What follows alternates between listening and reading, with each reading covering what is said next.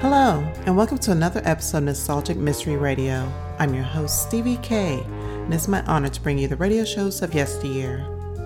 For this episode, I bring you The Adventures of Philip Marlowe, episode titled The Tale of the Mermaid, originally aired October 1st, 1949, where a traffic accident outside of his office leads Marlowe to a murder on the waterfront and a mermaid. So sit back and relax, and I hope you enjoy this nostalgic mystery radio. Thank you for listening.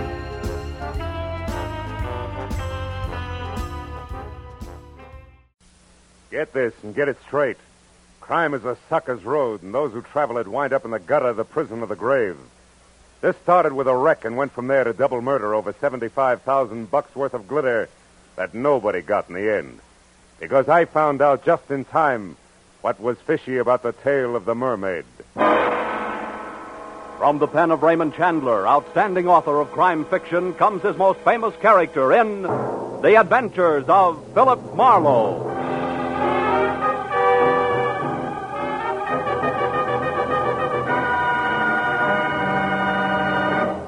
Now, with Gerald Mohr, starred as Philip Marlowe, we bring you tonight's exciting story The Tale of the Mermaid.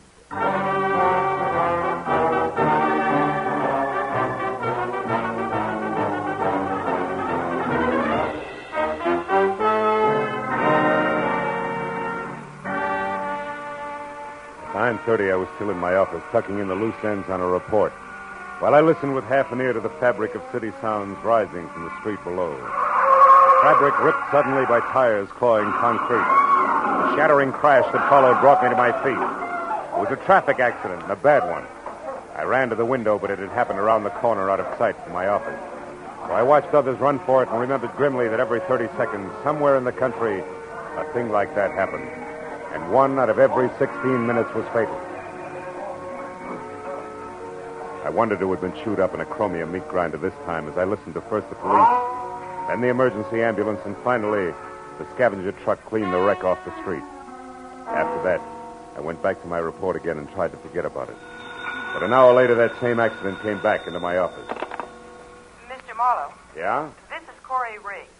Uh, yes, Miss Riggs? I'm a nurse at the Warwick Emergency Hospital. Uh-huh. About an hour ago, a man named Stanley Ott was brought in, and he's been calling for you. For me? He was badly injured in an automobile accident on Cahuenga on his way to your office. Wait a minute. Who did you say this was? I'm the nurse assigned to Mr. Ott at the hospital. I just got off duty, and I had to wait until I was relieved before I could call you. I see. Well, look, Miss Riggs, I'd like to help in any way I can, but it's 9.30. Mr. Marlowe, Mr. Ott gave me $250 and told me to call you. Yeah, I know, but And you... he said that I should give you 200 and keep the 50 for myself. Oh, fine. Now I get clients by proxy. I beg your pardon? Nothing. I'll be right over, Miss Riggs.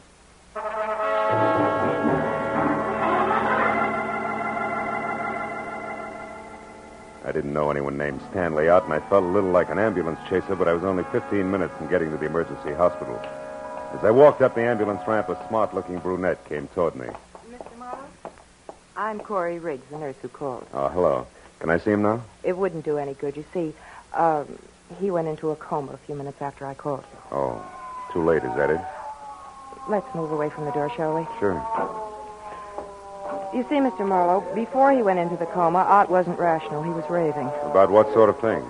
about you and a girl. Oh? As near as I could make out, she's supposed to meet someone tonight at 2 o'clock and collect $75,000. It's quite an assignment. Who's the girl? I don't know. All Ott said was something about a, a plaid coat as identification. Plaid coat, huh? Any idea what he wanted me to do? Chaperone, maybe? No, he, he kept pleading, stop her, stop her, she can't do it. So I'm sure that he wanted you to prevent this girl from keeping that appointment. For some reason that seems absolutely imperative to him. Where was this two o'clock meeting supposed to take place? I have no idea. Oh, fine. So it boils down to this. A girl we don't know in a plaid coat is meeting someone we don't know at a place we don't know at 2 a.m. the man who wants me to prevent it is in a coma and can't talk. Didn't he say anything else, Miss Riggs? He just kept saying, you've got to help me, Marlowe. It's life and death. You know, we can stir up an awful hornet's nest poking our noses into 75,000 bucks worth of business we know nothing about. I doubt that we can do any good anyway, because we don't have enough to go on. If he said anything else to even point in Uh, the right... Marlowe. What? Oh, wait a minute. He mumbled something once about a, a Constantine. Constantine. Yes, it's some pier. What is it, a boat? I don't know. But at least it's a lead, isn't it? Hmm. Anything else? Mm, no. Okay, where can I reach you? I'll be at my quarters, Crestview 5781. 5781. And keep track of Stanley Ott's condition, will you? If he comes out of it, talk to him. We've only got three short hours. I'll call you, Corey.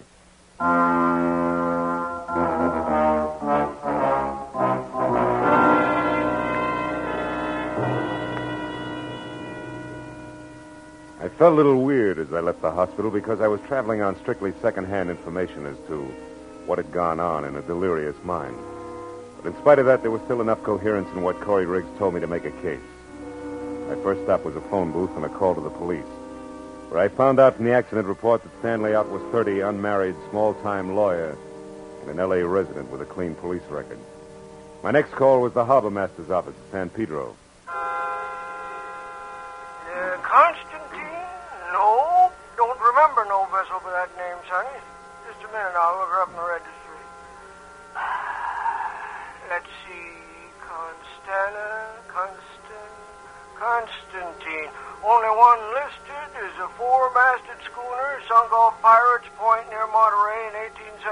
A little before my time. Not the one, eh? Not the one.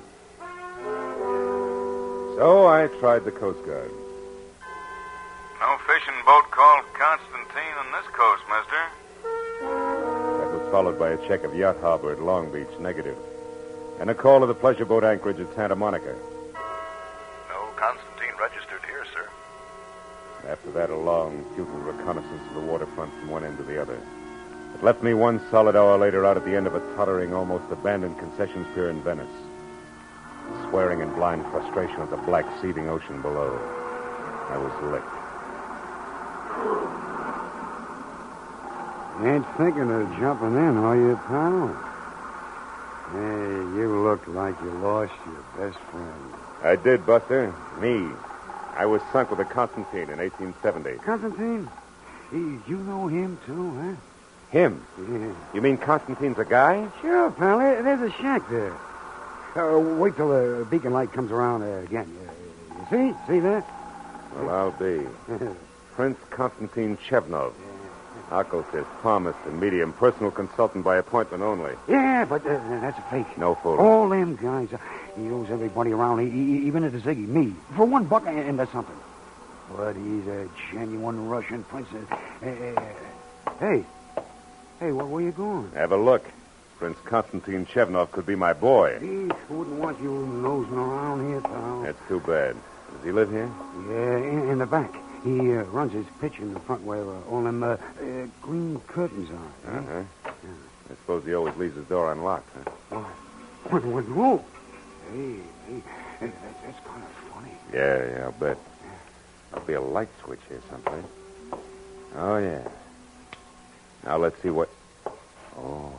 Holy cat. Uh, goodbye, mister. Goodbye.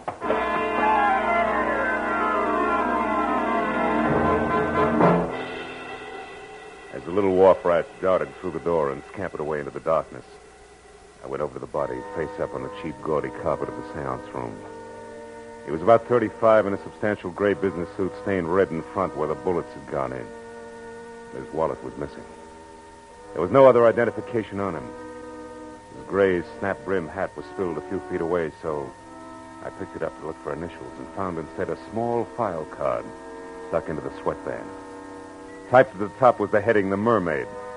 Ona Otis Van Owen, only relative Evelyn Van Owen, niece. Mermaid stolen November 12, 1948. Insurance paid in full.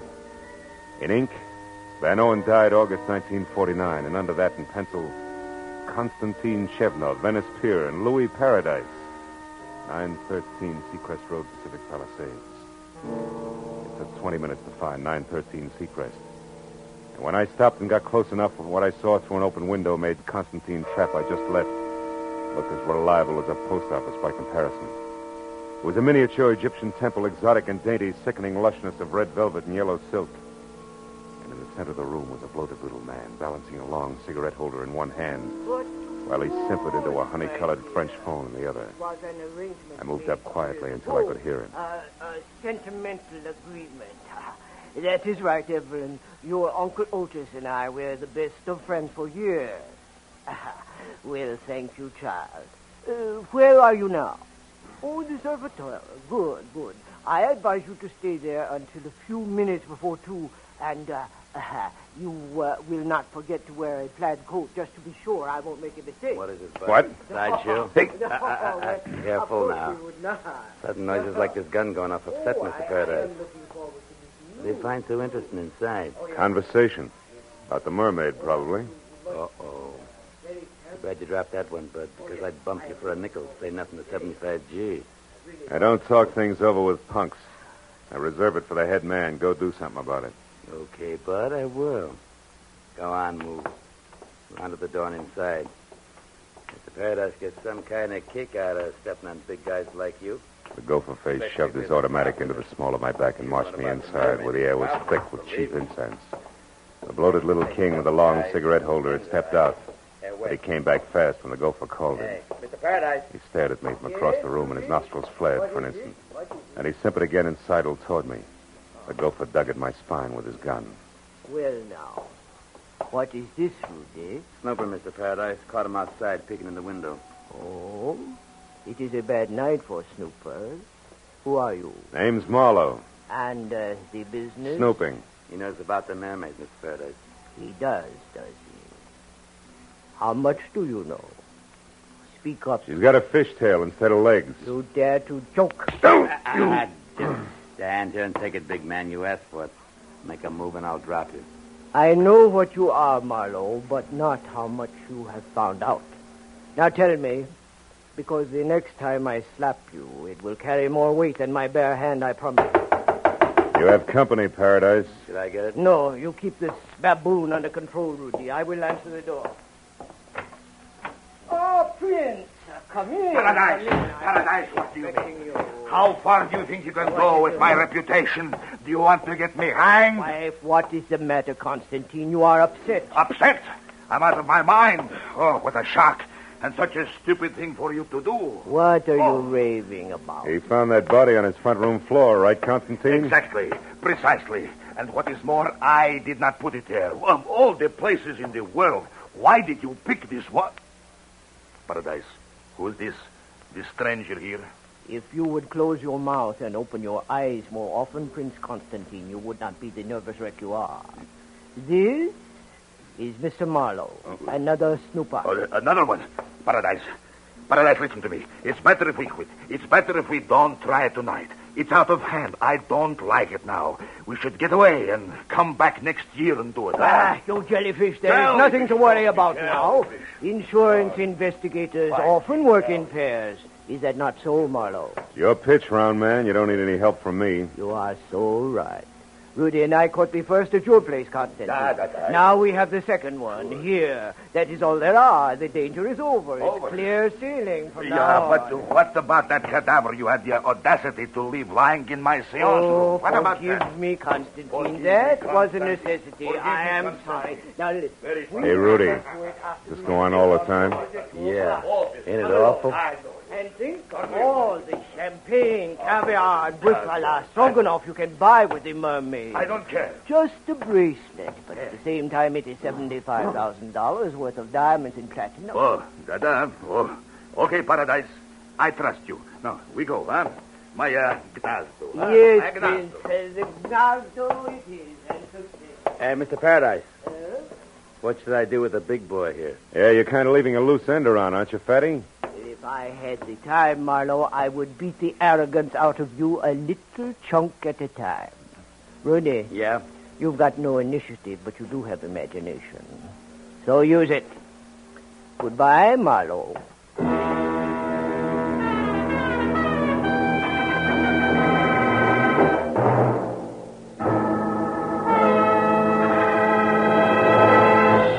In just a moment, the second act of Philip Marlowe. But first, it's a big break in entertainment for you and a big break in a career for some talented youngsters when Horace Heidt's original youth opportunity program opens the door to fame and fortune every Sunday evening on CBS.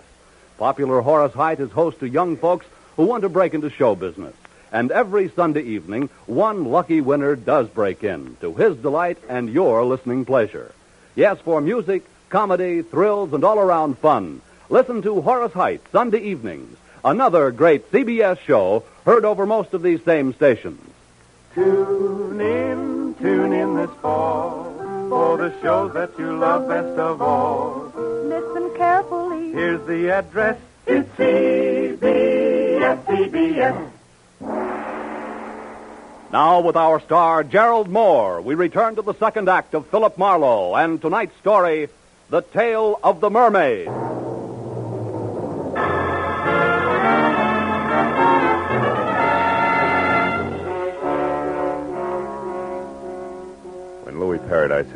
At the door, snarled the suggestion that this henchman used his imagination in disposing of me, and left in lockstep with the white Russian screwball, I got the point. But even if I'd missed it entirely, one look into Brother Rudy's eyes would have done the trick. There were no pupils, just slits of lethal viciousness. Windows to his warped little mind where I could practically see the montage going on.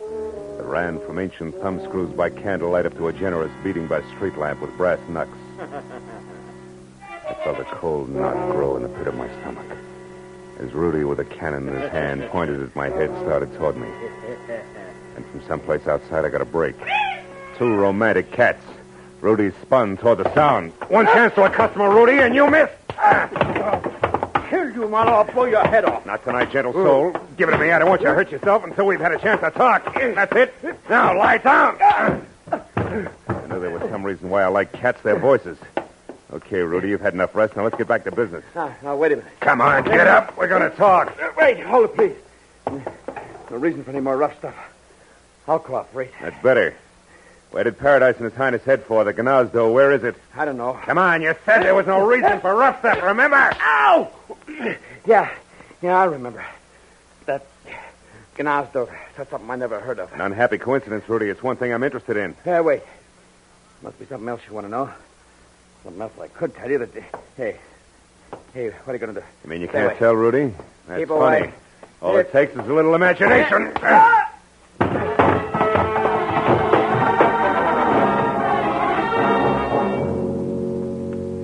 With Rudy out of the way, I started through the place looking for all important answer to what was the Ganazdo. The 20 minutes of turning drawers and closets inside out revealed nothing more exciting than Louis Paradise's address book.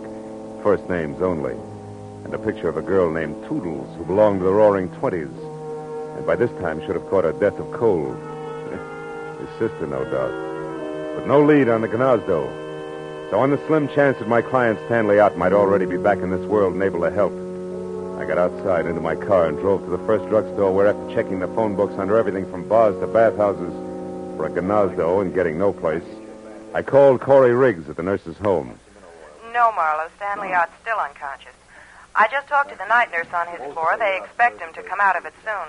Uh, why? What happened? Well, it's too much to explain now, Corey, but that girl, the one in the plaid coat, I found out that her name's Evelyn Van Owen and she's staying at the Surf Hotel. Now, see if that much checks with Ott when he comes to, will you? All right. Oh, also, there's a diamond-studded item called the Mermaid, which accounts for that 75000 he mentioned. Now, Constantine and the pier now equal a phony Russian prince who runs a spook palace out on the old Venice pier. Now, you got all that? Uh-huh. Good. Now, look, honey, listen real hard. Before Ott passed out, did he by any chance say the word Ganazdo? Ganazdo? Yeah. Mm, no. What does it mean? I don't know. I, I think it's the name of a place. Oh, have you uh, checked the phone books? Yeah, yeah. It's no dice, Corey. Also, I checked one Mr. Louis Paradise, who you might Uh, mention. Marlowe, Marlowe, wait a minute. What's the Hold matter? wire, will you? There's a girl here, one of the nurses, who's trying to tell me something. Oh. It's the Ganazdo, Marlowe. Shh, wait a minute. She knows something about it here. It's, it's Rosemary. You talk to her. Hello. Hello. You want to know what Gnazdo means? Yeah. Well, it's Russian, like Pashlamaya Gnazdo. Oh, that's, uh, well, what does it mean in English, Rosemary? Fast, please. It's important. Well, that means let's go to my place. Gnazdo's the word for nest, sort of like cozy apartment or cottage. My place. Nest. You sure of that? Well, I'm positive. I was an army nurse in the war, and I spent two years in Germany after the shooting part was over. Two years, a half a block away from the Russian zone. That's close enough. Thanks a million, Rosemary. I don't mention it. Here's Corey. Oh, That do it, Marlowe? yeah, I think so. At any rate, unless I'm way off base, it's where both the mermaid and all parties concerned are going to rendezvous at 2 a.m. That's less than a half hour from now. The Prince's place on the pier. I want to be early, so goodbye, Corey. I'll call again when I know more. Yeah, oh, and give my everlasting love to girlfriend Rosemary. She always show a peach.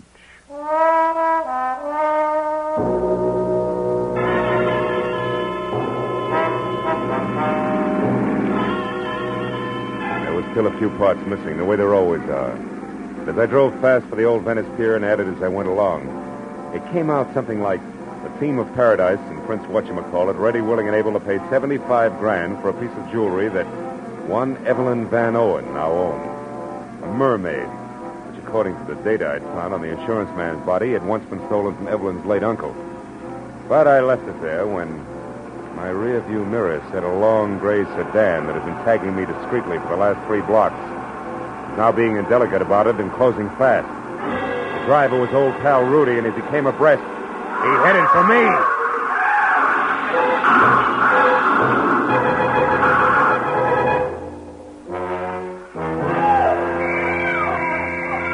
All right, all right. You're okay. You're okay, Mac. Don't you worry about a thing. We'll have you out of there in a minute. And- Hey, can't you knock out that horn? Ah, I knocked out the horn, sir. What do you think we're trying to do? It ain't so easy getting my hand past the treated hood. You know. Oh. Oh. Well, that's better. Hey. Hey, cabby, what'd I hit? Well, in order of their appearance, Ooh. Mac, your car into a telephone pole, and then you into your dashboard. Oh. Yeah, you're sure lucky you bounced off the curb first, Mr. Okay. Slowed you down plenty. Oh, hey, here comes the ambulance. Yeah. Look at the roll. Not for me. I'm all right. Hey, come on, cabby, help me out of this, will you? Sure, sure, that's what we're trying to do. But uh, don't you worry, the ambulance ain't for you. For the guy that sideswiped you and then tried to get away. I seen what happened, and I went after him in my cab. he turned into a dead end, no less, trying to shake me. Ooh, is he a mess? But I guess he'll live all right. Hey, what you got against you, anyhow, Mac? Just my life. Listen, your cab's still all right? Sure, there's someplace you gotta go. There is.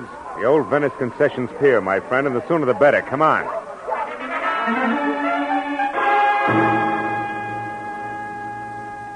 Head against the dashboard was exactly what I needed. Because right then and there, the method of Rudy's handiwork made me think of an angle that I'd neglected almost completely.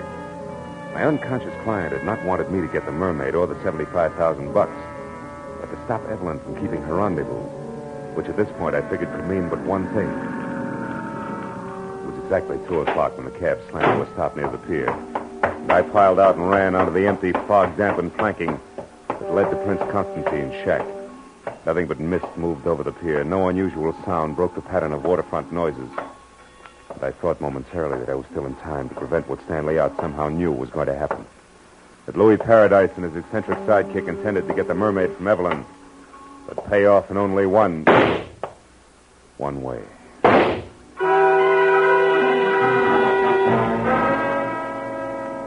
ran to the rear of the shack on stilts and got close to the half-open door where I could see and hear and found out just what I'd expected.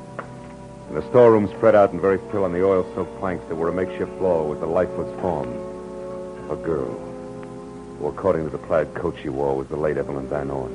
And kneeling close to a gun in one hand, the sparkling mermaid in the other, was her executioner, Louis Paradise. Next to him is number one boy, Prince Constantine Chevnov, not very happy. A fool, a fool to shoot her was stupid. Yes. Seventy-five grand, stupid. Uh, Or would you have preferred that I pay Miss Van Owen in cash? I had to kill her. yes, yes, yes, Paradise, but the gun, so much noise. We can't afford to attract attention. There's two corpses on hand. I should say not, Fristy. Don't try it, Louis. Oh, the mermaid. The space between the boards. The mermaid. Oh, It's in the water, Chevnov. Shame. yeah. Yes, uh, it's a shame. We did so much, worked so hard. Yeah, killed so often. Gonna run for it, Your Highness? Run? Nah. No, paradise is dead there. Without paradise, I, I am not so brave. I will do as you Keep say. Keep quiet. Don't make a sound, Sheriff. No, we got company. Rudy, quiet! Pardon me.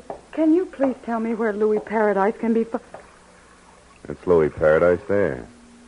Who are you? Evelyn Van Owen. What? Evelyn Van Owen. Oh. The woman who was supposed to sell the mermaid to Paradise? That's right. But on my way over here, just after I left my hotel, somebody struck me, knocked me out. He took my my coat there and, and my purse and ran. Your purse with the mermaid, no doubt. Yes. And that, Miss Van Owen, makes this angle shooter here. Yeah. The very dead nurse, Corey Riggs. Let's get out of here.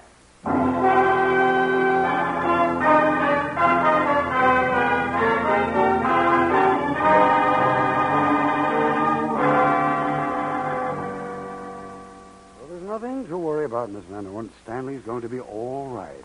Oh, I'm so happy. Why is it women always cry when they're so happy? I don't know, but it's effective. Well, I'll run along now. Goodbye. Bye, Doctor.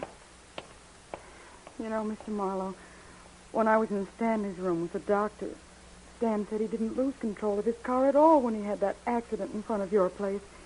He was run off the road By by... a gray sedan, I know. Because I had the same treatment. It one of Louis Paradise's henchmen, Rudy. Where's your car, honey? I'll walk you out. Just outside the front door. Mm-hmm. Tell me, did I tell you why Rudy roughed him up? Yes, in a way. You see, I told Stanley about the deal with the mermaid, and he thought it all sounded a little phony. Can't understand why.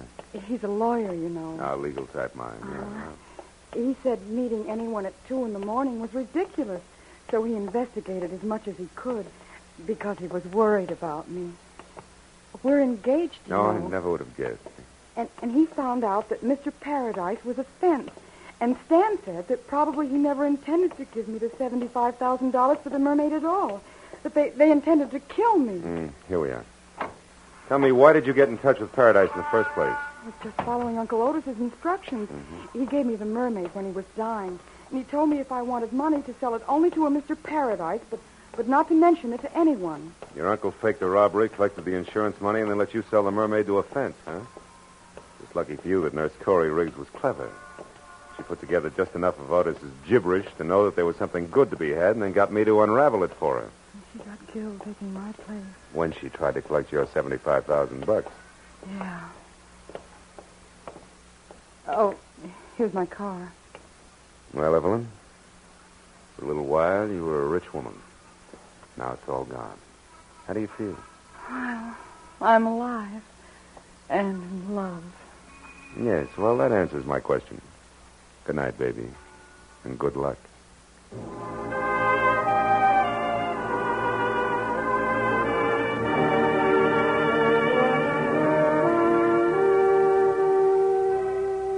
When I left the hospital, I wandered back to the old Venice Pier in Prince Constantine's Gnazdo. It was five in the morning, and the police had finished cleaning the place up. But the word had gotten out. A crowd had gathered. They always do. Curious, restless, sordid crowd, equipped with everything from grappling hooks to homemade diving helmets. All climbing over each other for a chance to fish for the mermaid. She who had brought death to three people, injury to two others in the course of one night. And suppose they found her. What then? A lot of glittering pieces of white coal set in a metal frame we call precious. Look at the suckers grab. That's all, Marlowe. Home and to bed.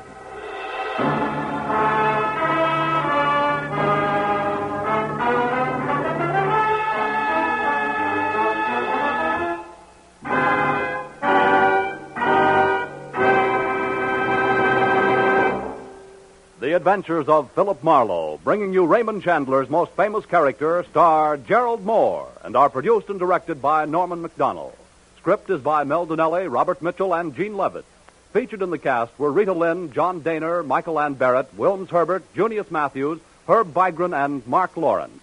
The special music is composed and conducted by Richard Aurandt. Be sure and be with us next week when Philip Marlowe says. It started with a terrified woman lost in a maze of memories she couldn't explain. And waiting for her outside an open window was death.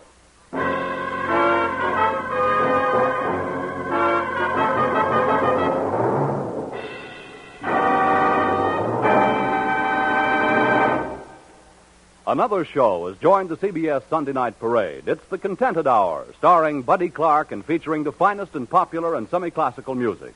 It comes to you on most of these CBS stations for the first time tomorrow night, making its debut on CBS the same night as Red Skelton and Edgar Bergen and Charles McCarthy. Yes, this fall, you hear them all on CBS. This is Paul Masterson speaking. Now, stay tuned for Gangbusters, which follows immediately over most of these same CBS stations. This is CBS, the Columbia Broadcasting System.